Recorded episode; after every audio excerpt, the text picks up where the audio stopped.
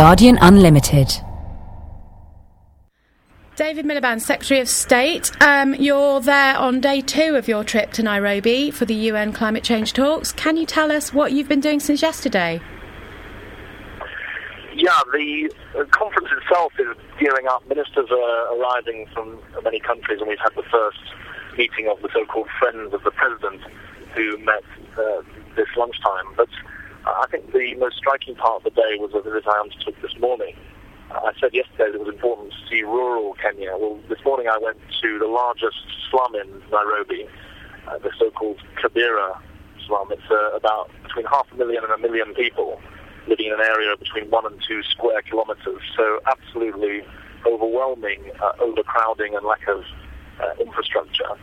And I think that uh, it really um, brought home to me the uh, challenge of migration uh, within uh, African countries as well as uh, across the globe. But more important, it showed how development issues and climate change issues are going to have to fit together because that community desperately needs infrastructure. I walked around a ward of 70,000 people where there are only 110 toilets, according to the United Nations, and 50 bathrooms.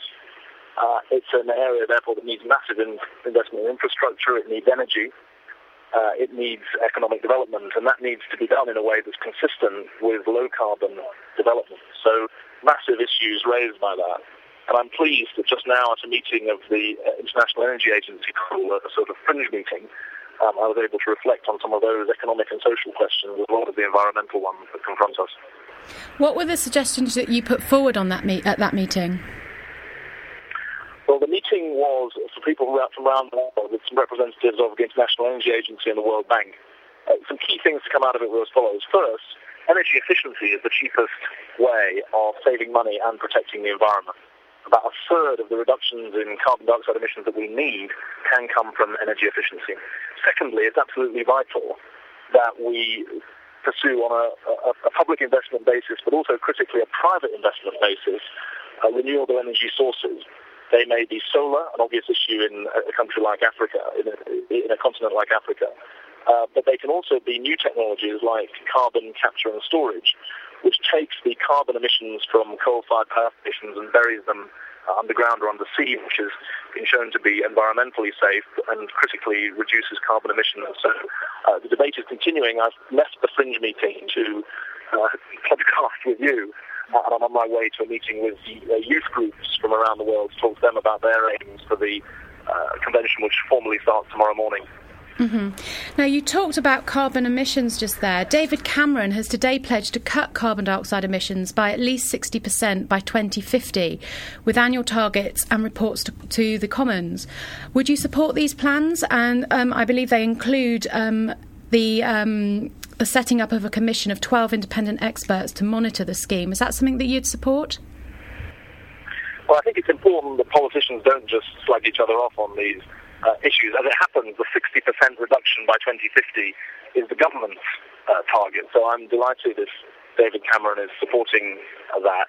I think that in the climate change bill that we've promised will come as soon as possible, as parliamentary time allows, um, we've said that it's important first to have that target enshrined in legislation uh, so that business and individuals know the path we're on. Second, that we do have a carbon committee that uh, monitors the impact across sectors and across time. Third, we look at what measures are necessary to hit targets, because of course targets are no use if they don't have measures to, to hit them. And fourth, we said we're committed to clear and transparent reporting arrangements uh. I don't think that binding annual targets are necessary, and it's very unclear from what Mr. Cameron said whether he does support that or not. A couple of weeks ago, he said he thought there needs to be annual binding uh, targets. That's something that the international community has said is not sensible.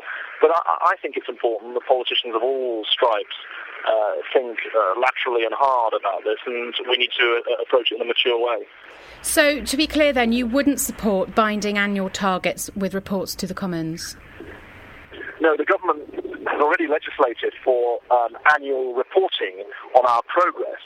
But we think that binding annual targets are silly, really, because if the weather is bad in one year, it doesn't make sense to change all your policies the next year. What you need to know is that over the medium term, you are on track to reduce your carbon emissions. And you don't just have to take my word for it. I think it's very significant that the international community signed the first international convention on this in Kyoto in 1997. They, they didn't think that annual binding targets were sensible.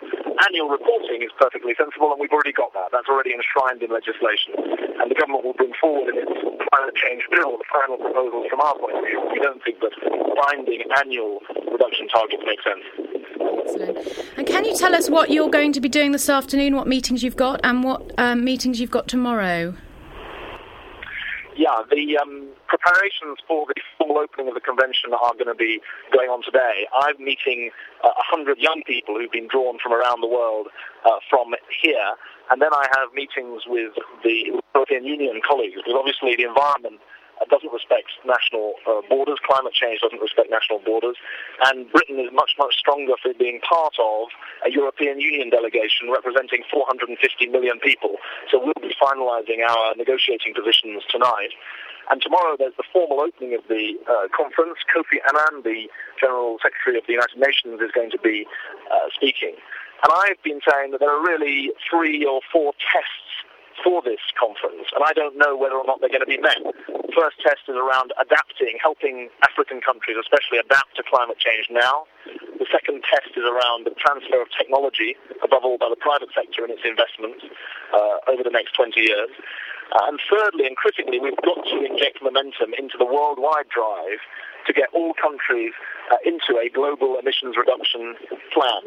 And so those are tests that the conference faces. I'll obviously be arguing for them in the formal presentation that I make tomorrow, and we'll have to see if we're able to make progress. And finally, at this stage, are you optimistic or pessimistic of reaching those three key tests at this summit? That's the hardest question I've been asked, and I'm not able to, uh, to answer it really yet. I, I think it's genuinely uncertain as to whether or not the world community is going to be able to come together, put aside its um, short-term interests, and meet the challenges.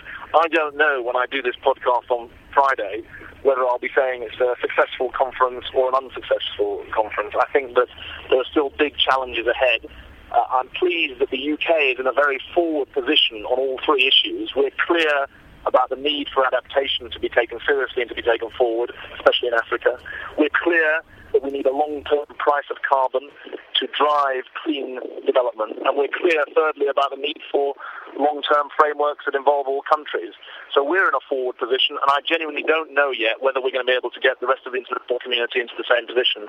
And we'll, we'll be able to have an, an update tomorrow and a final um, decision or a final judgment on Friday. Guardian Unlimited.